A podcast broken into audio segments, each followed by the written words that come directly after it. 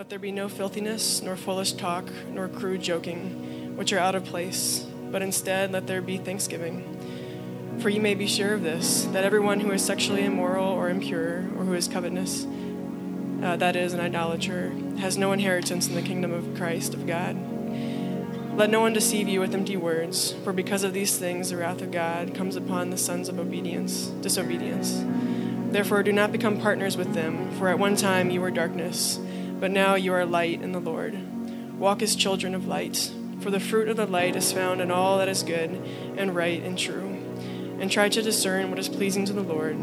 Take no part in the unfruitful works of darkness, but instead expose them. For it is shameful even to speak of the things that they do in secret. But when anything is exposed by the light, it becomes visible. For anything that becomes visible is light. Therefore it says, Awake, O sleeper, and rise from the dead, Christ will shine on you. This is God's word. Father, we pray this morning that you would allow your word to go forth, that we would understand you, that we would be drawn closer to you. We pray, Father, that you would allow um, just a, a move of your spirit where the children can be free to be present in worship, but the parents can still be able to uh, understand, hear, and be equipped. We pray that that would funnel down to the children as well, uh, and even the little babies. Let them worship today as well. We love you, Jesus. It's in your name we pray. Amen. Family, you can have a seat.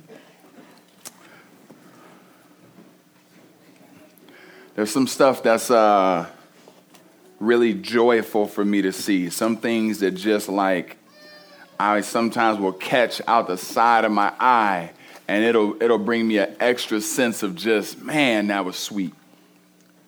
One of those things is when I, I I've caught it a number of times with many of you in here but more recently has happened when JD is walking from church or walking down the street and he has little Martin, and little Martin just has his hand holding daddy's hand.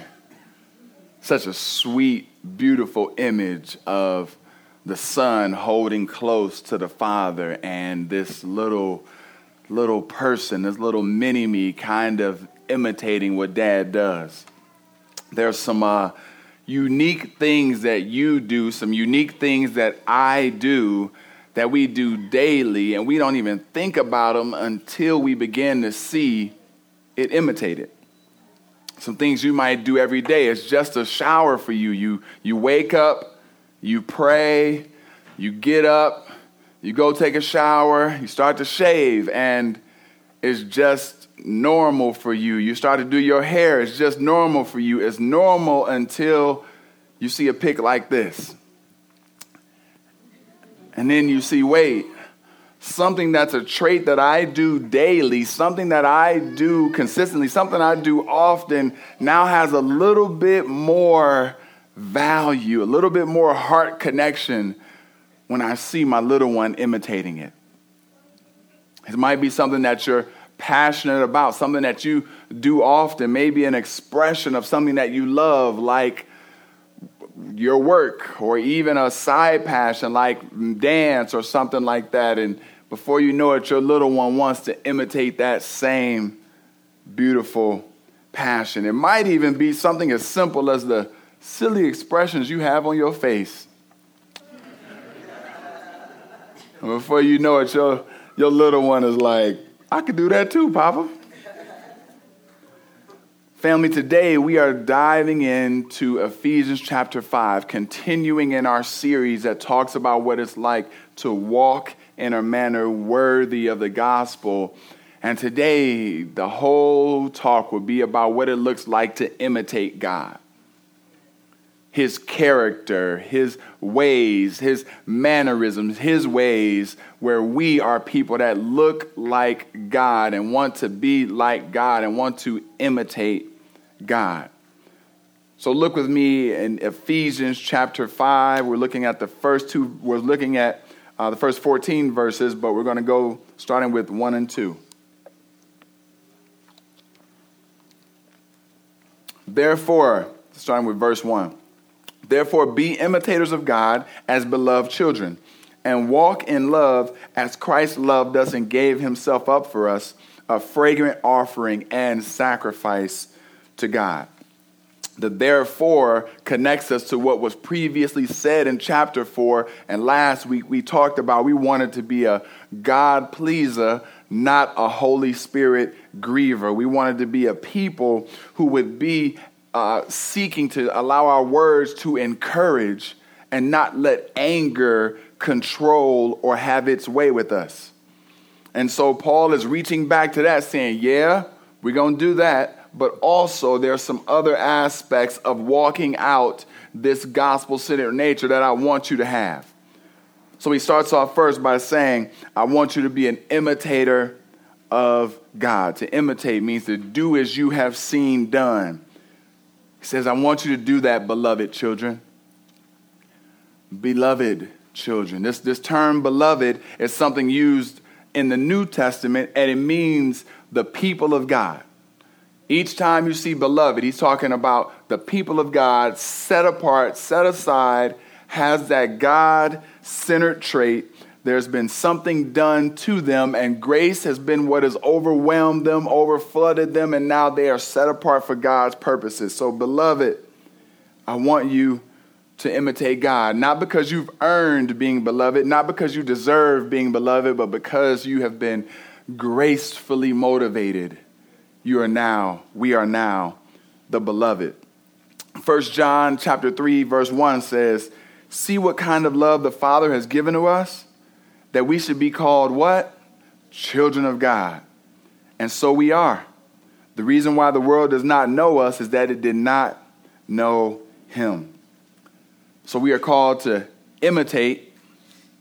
And in imitating, we have the ability to do that because we are the beloved people set aside for God. I, uh, I was not a teacher, I was blessed to be an educator. I, I make that distinction because teachers did way more work than I did. And that's one title that I don't play with because teachers, they go through a lot. So I was an educator. I was what you called paraprofessional help. Call me in when you need some backup, you know what I'm saying? But I didn't have to stay there the whole time with rotating classes. And so in our school system, teachers taught and teachers would connect. And there was something very interesting that I would find teachers could tell who had families at home that loved children. There was no equation, okay, mom plus dad equals great child, like nothing like that. But you can tell if there was an auntie, a grandmama, a cousin, a somebody that was loving on this child, or if this child actually was left to fend for themselves and rejected love family, we have this experience, that reality in our schools, but we have that experience and that reality in our adulthood too. Some of us hear the term beloved and, and it just it just doesn't feel right on the skin that you would say that I have been set apart to be loved by God. You can hear it mentally, but it's, it's kind of like kind of like, like burlap. You know, burlap, is, it's like that stuff they used to put potatoes in a potato sack. Might, might use it at the harvest party and get the hopping around in the, in the burlap. Burlap, it doesn't hurt. But if you put it on, it just, it just doesn't feel right on the skin. It irritates you a bit. You just want to get it off you.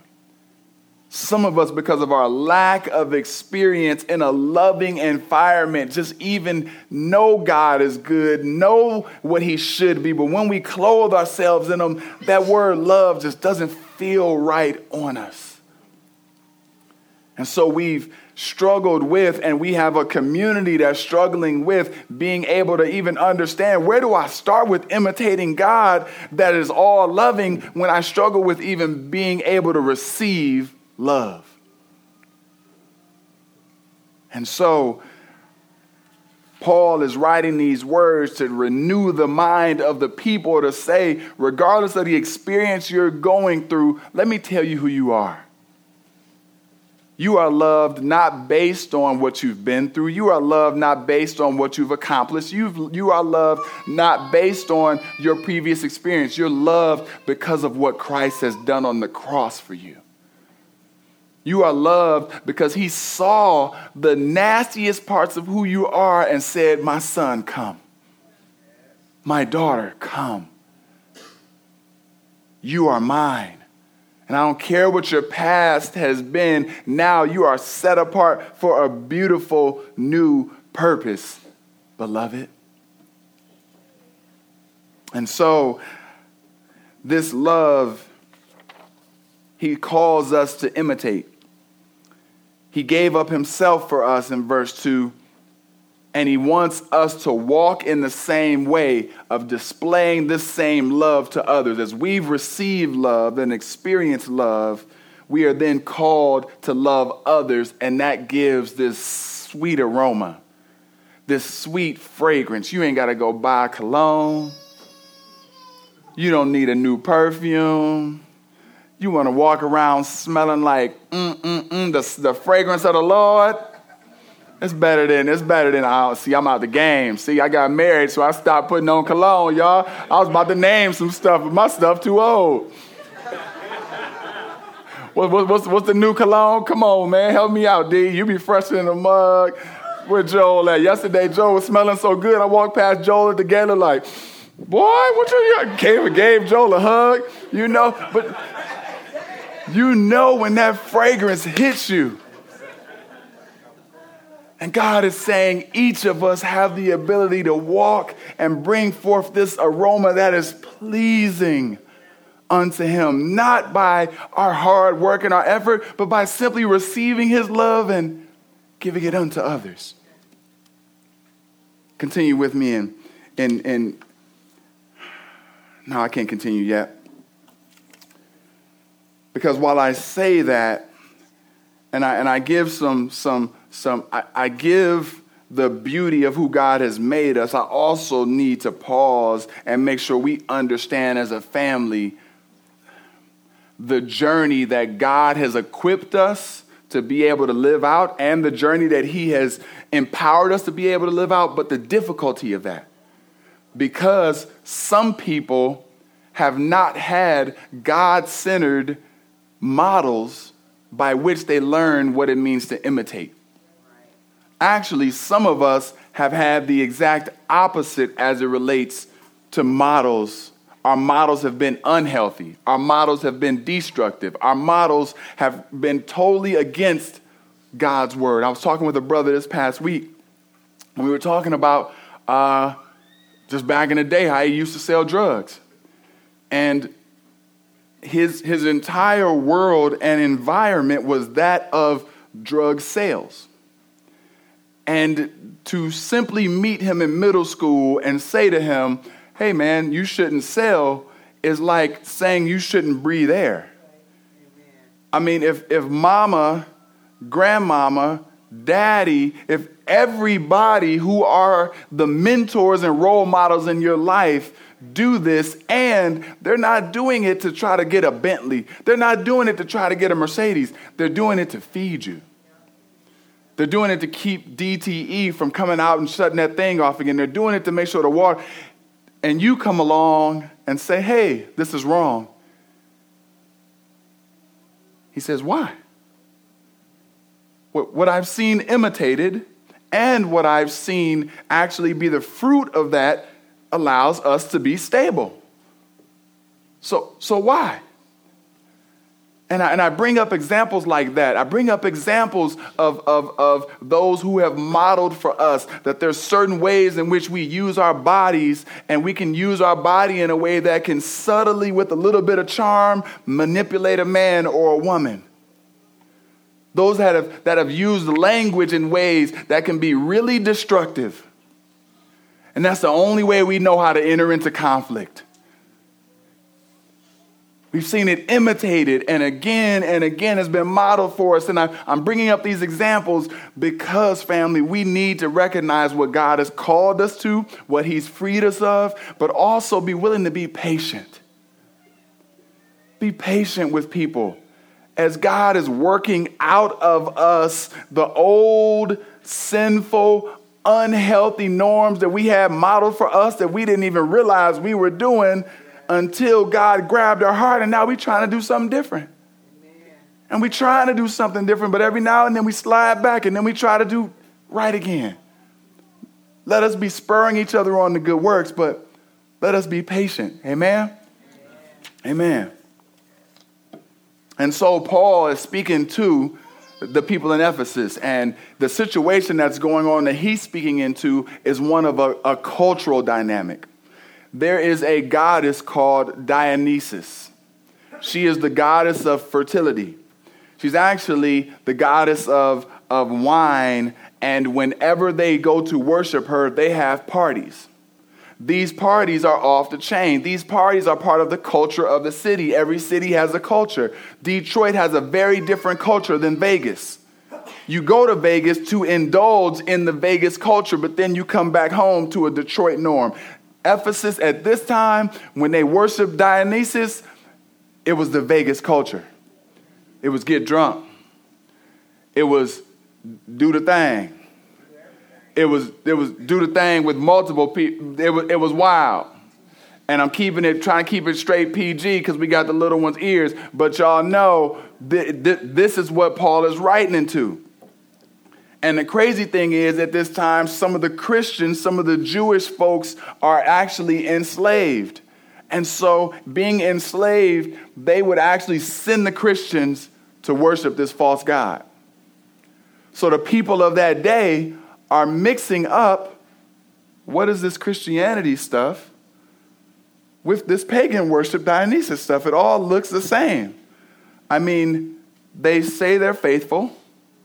The people that are a part of this cult are faithful. They are acting out and indulging in some of the same physical acts. There is a term that they would say from this cult, which was Yahweh Sabaoth, which was similar to us saying Yahweh of the Sabbath.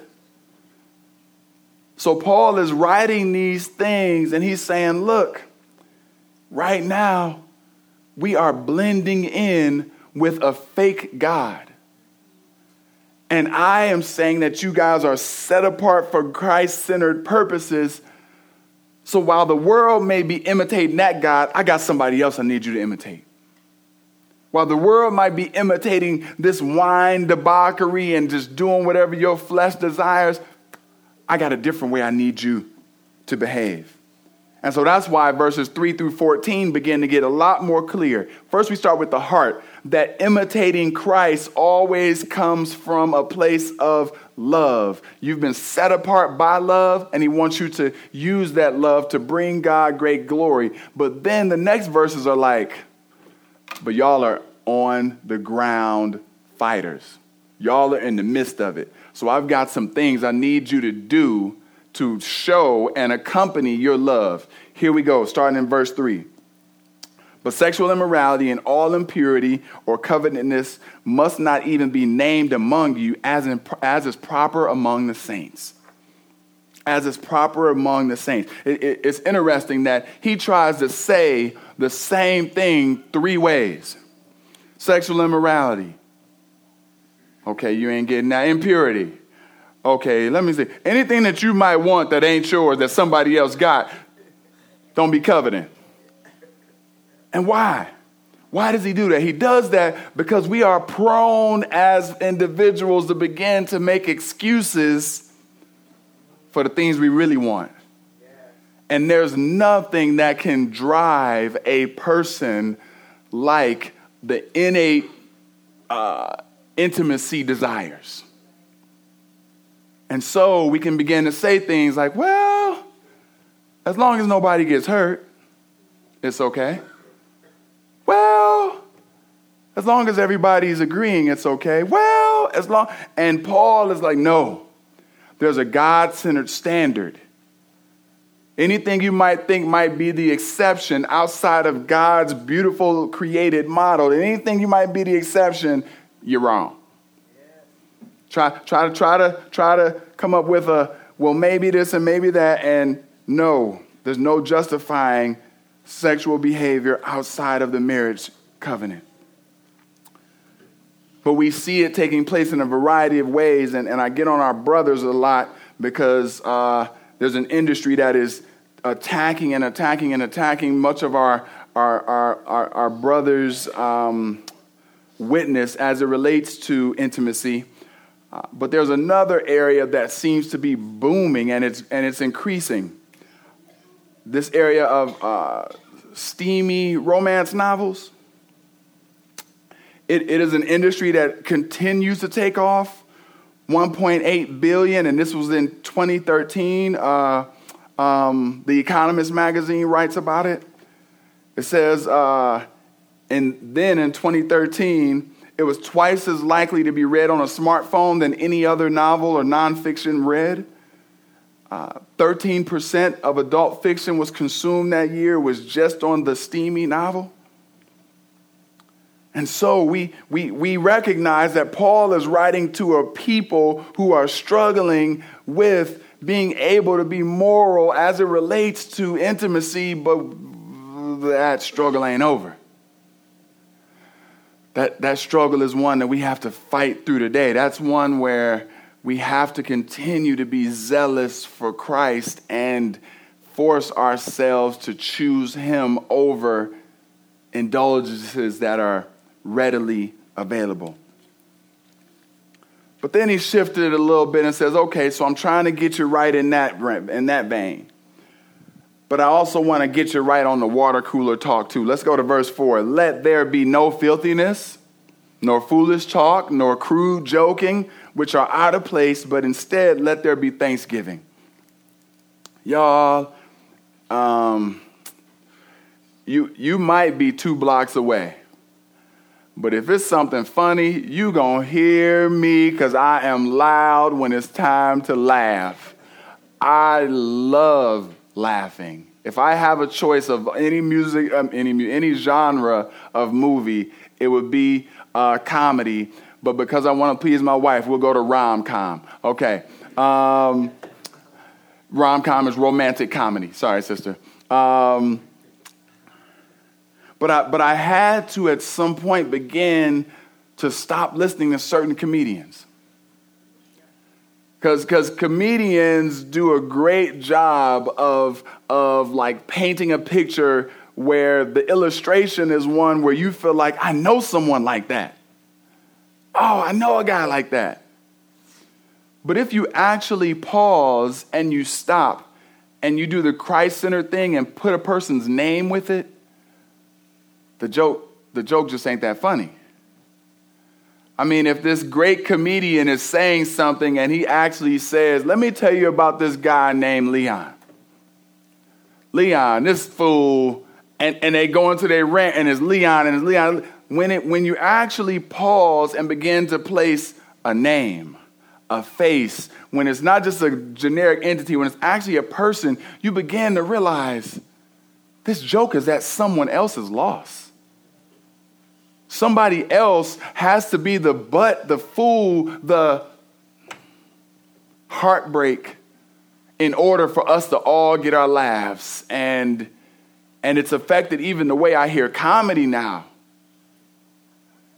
Paul is saying, wait, I don't want you to be indulging in that. Yep, you love movies, you love kicking it, you love entertainment, and you might have to sacrifice some of that because it is not holy and pleasing conversation which edifies me.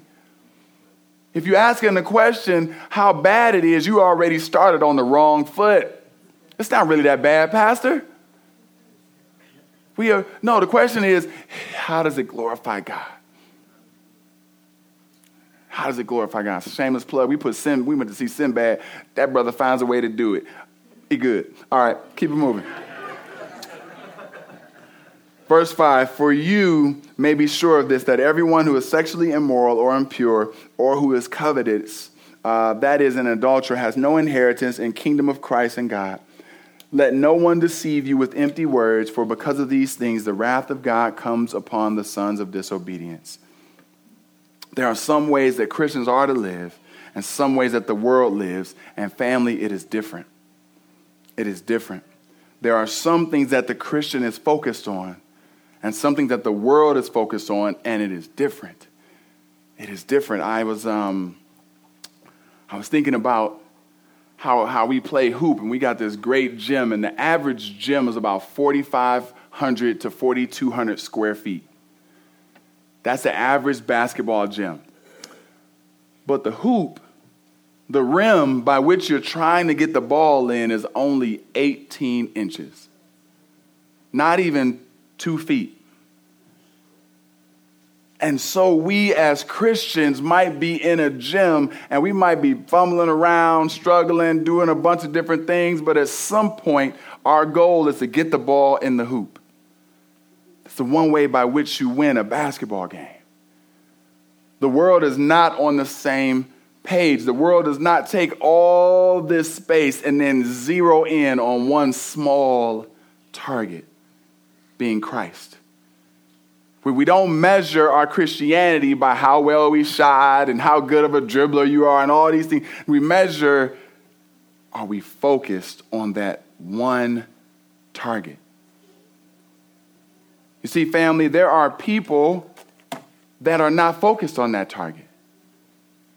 And our, it breaks our hearts, but they will not inherit the kingdom of God. And we will inherit the kingdom of God, not because we're the best shooters, not because we have the best practice, not because we know, but because we are focused on the target of Christ. This guy named Peter Lange says, he wrote a, a, a commentary on the book of Ephesians. He says that there's a difference, a difference between the kingdom of God and the church both good, but a difference. The kingdom of Christ and of God is not, is not precisely the church. The kingdom of Christ is the authority of God. The church is the people of God.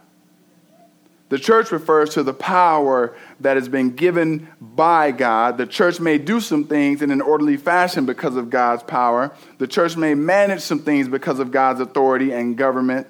The church receives grace, which attracts and trains and guides people but the kingdom has to do with powers which are applied with laws and established and administered. Both have one end God's glory. Both desire to see salvation take place. But the kingdom of God is wider than the church. Why do I list that? I list that because there is people set aside for God's body, the church there are, but, but that, even that church is different than our church building. Because what I would hate to have happen under my preaching is that you would be coming to this place every week and not be loving God and experience the kingdom because you keep living the same way that Jesus is trying to get you not to live. He's saying, imitate me. And you're like, well, I'm going to go imitate who I want to because I'm going to put on a nice suit when I come to church. But when I leave here, I'm imitating who I want to imitate, Pastor. Go ahead. You won't get the kingdom. You might get approval in church. You might get elevated even in some committees. We might celebrate you at an event. But the kingdom is inherited by those who are saying, Lord, I'm focusing on you as my target and I want to imitate you. I want to be like you. I want to do as you would say do. So I might mess up. I might fail. I might struggle. But Lord, I'm going to try. I'm going to try to deny this flesh that's speaking and wants to intimately connect with others in an improper way. I'm going to try to deny it. And Lord, I might fail, but I'm going to try again tomorrow. That's the people of God. But there are some hoodwinkers out there. Some folks trying to hit you with the okey doke. Yeah, I'm sorry, that was a little, little slang. What that means is there's some people that's trying to lie to you. Some people who come with what, what the Bible calls empty words in verse 6. It's as if you were at a fancy banquet. You got your tux on, and the server is preparing to bring you a nice meal you know, the nice meal that comes and they have the, the, the, the nice silver charger with the dome, or what's the little dome called? That they, you know, gonna hide the food till they bring it out to you. Sit it right before you, and on three they look to each other, nod their head, pull it off, and there's no food. It's empty. No sustenance, can't do anything for you. It, it might get you gassed up, it might get you excited, it might get you ready to grub, but when it comes to actually providing sustenance for life, nothing. And so Paul is warning watch out. It's going to be some people that's pretty crafty with their words to try to hoodwink you and take you for the okey doke and slide in these things, but don't fall for it. Don't fall for it. Let's continue reading. Oh man, I got my slides all out of order. Verse 7. Yes, sir. That's good. Yep. So there is, my brother said, hey, how do we apply that to Christians who have a chronic struggle? This is talking about the difference between an unbeliever and believer. Yep. And that's why my, my, uh, attempt at using the basketball illustration was to show you, as a believer, your goal is to shoot. You might have a horrible shooting percentage, one for 200,000. But you didn't pull 200,000. You shot them, you know? Whereas, and, and what I mean by that is, we as a people, we are, we, we are called to imitate Christ, and the believer tries the unbeliever may mimic and do things like a Christian, but they're not doing it to try to bring God glory. They're not doing it to imitate Jesus. They're doing it for other purposes. And basically, Paul is saying there's two camps. Everybody in here is imitating. We might think that we try to be like really cool and like we're, we're you know, our, our own people that create stuff, but I'll just be real. I'm trying to mash up like even my clothing style is like JD, Zeke, uh, Alex, and Alvin mashed together. You know what I'm saying? Like, I'm just trying to get a bit. We are imitators. And Paul is saying, you imitating Jesus or you imitating Satan. Now, you can imitate Jesus and have struggles. Struggles. Struggles but you know that He's your God and He's your Savior and that He loves you. And even if you struggle of what it looks like to be loved, you know He wants to love you. But then there are those who don't even desire Him at all. And we want to make sure that you understand the beauty of what Christ is offering you, offering all of us, which is a standard a standard of not only what he has made you into and his, his redeemed people, but also how to live. How to live. And we'll talk about that actually in our sermon next week. But sometimes we don't live up to what he's calling us to, and the beauty is that there's grace. Grace that's not to be abused, but grace that is far outweighs what we can comprehend. Great question, brother. Verse 7. And therefore, do not become partners with them, for at one time you were darkness, but now you are in the light of the Lord. Walk as children of the light, for the fruit of the light is found in all that is good and right and true. And try to discern what is pleasing to the Lord. Take no part in the unfruitful works of darkness, but instead expose them. For it is shameful even to speak of the things that they do in secret.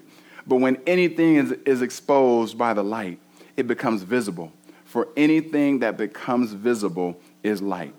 Therefore, it says, Awake, O sleeper, and arise from the dead, and Christ will shine on you. This is believed to have been a, a hymn that uh, the early church was singing together.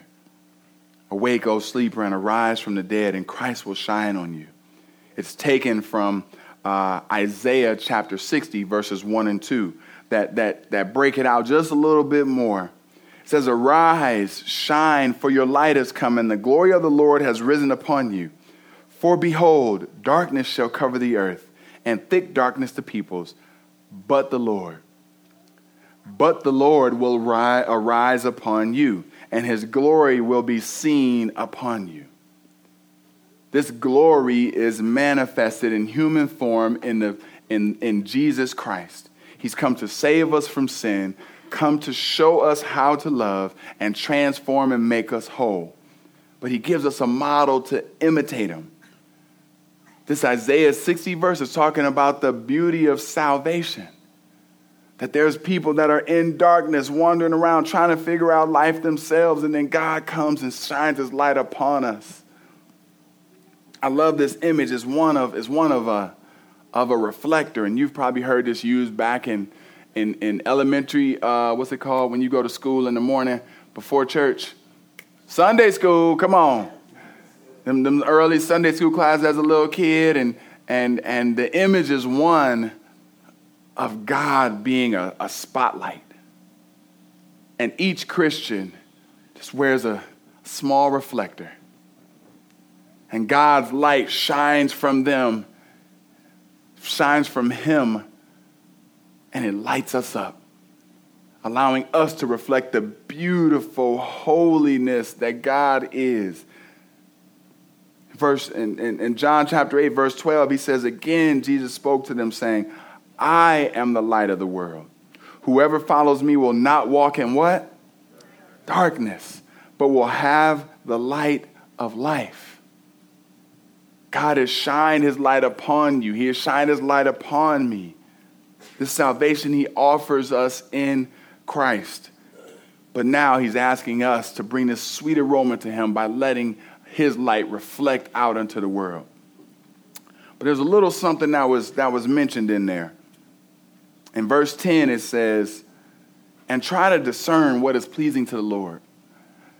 And I, I, will say that this question of what, what is pleasing to the Lord is one that uh, the Christian wrestles with regularly.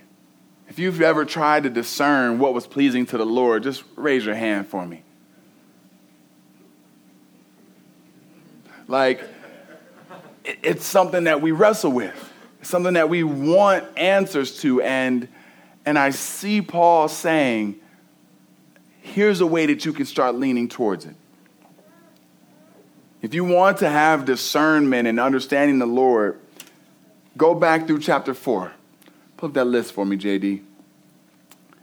Start, start, to, start to do some of the things previously mentioned in the, in the chapter 4 and in chapter 5 eliminate uh, so eliminate sexual immorality start start to say lord crude and inappropriate talk i'm not going to be doing Do- dodging some of the empty words of people that might try to steal your attention away from christ and you entertain it allowing you to be angry about what God is angry about, but things that do not bring him anger, you don't let steal your posture of grace and turn you into a person of sin. So, no anger, which leads to sin. No stealing, but actually being a person of generosity. No malice, no rage. Like, like if you want to be a person that discerns what God said, is, do, you, do you think it would, if you operated in all these things, it'd be easy to hear from God? You know, if, I, if I'm just ready to just rip your neck off with my anger, but God, I want to know what job should I take?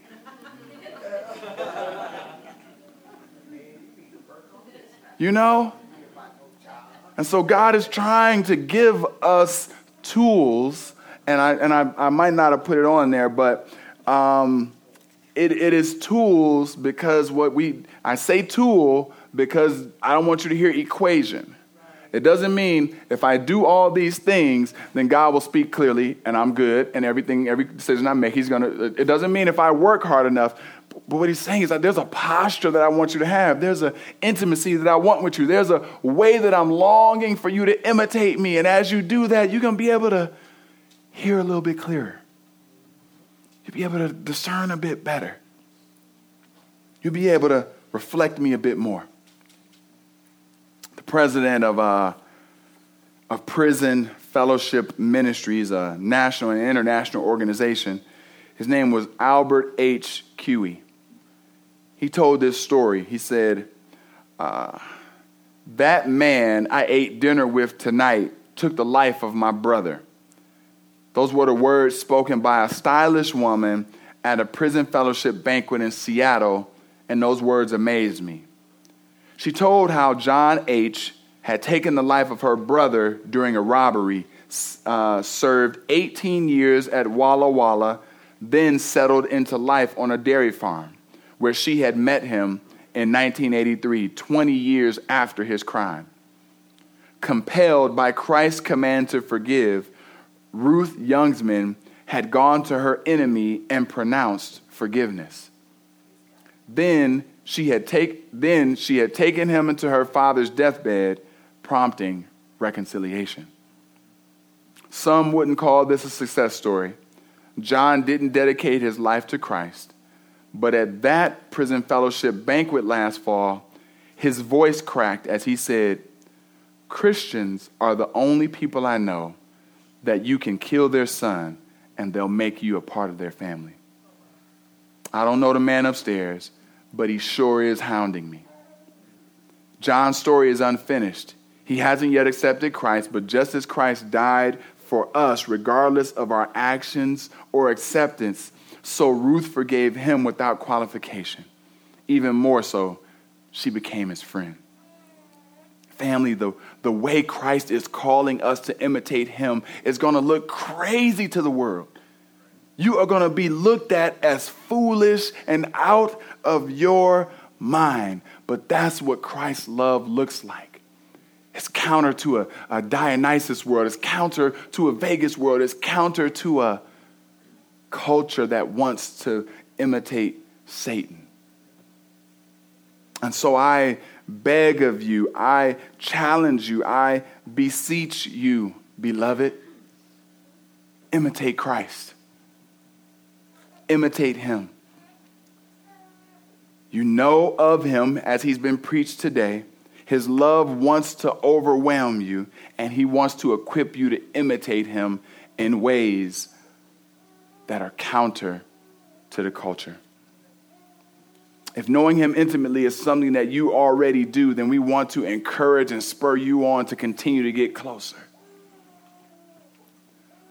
But if the things I'm talking about today sound so crazy to you, but yet God has done something in your heart where you say, I too want to imitate that God, we would love for you to accept Jesus into your heart today. He offers salvation. He offers an opportunity to be broken from your past, broken from the models that were unhealthy, broken from things that have been uh, tearing away the fabric of who you are, and He's offering new life today. If you desire that new life, please come up and see me after service. I'll be waiting up here to talk. We would love to walk with you as a church and as a family. Let us pray. Lord, the ability to forgive is not something that um, we can muster up. It is something that is generated by your Spirit.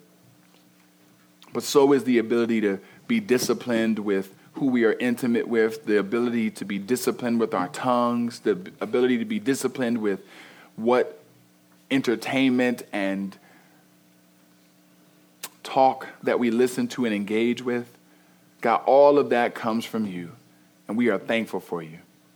But we're also asking that, Lord, you would uh, powerfully um, show people that don't live for you and are unbelievers that, that you are worth their focus, their time, and their energy. And for those of us that sometimes get weary taking shots that don't seem like they're getting anywhere near, Father, you would empower us and give us strength to keep shooting, to keep trusting, to keep our aim and focus and target on you, Christ. Let us imitate you well. In Jesus' name we pray. Amen.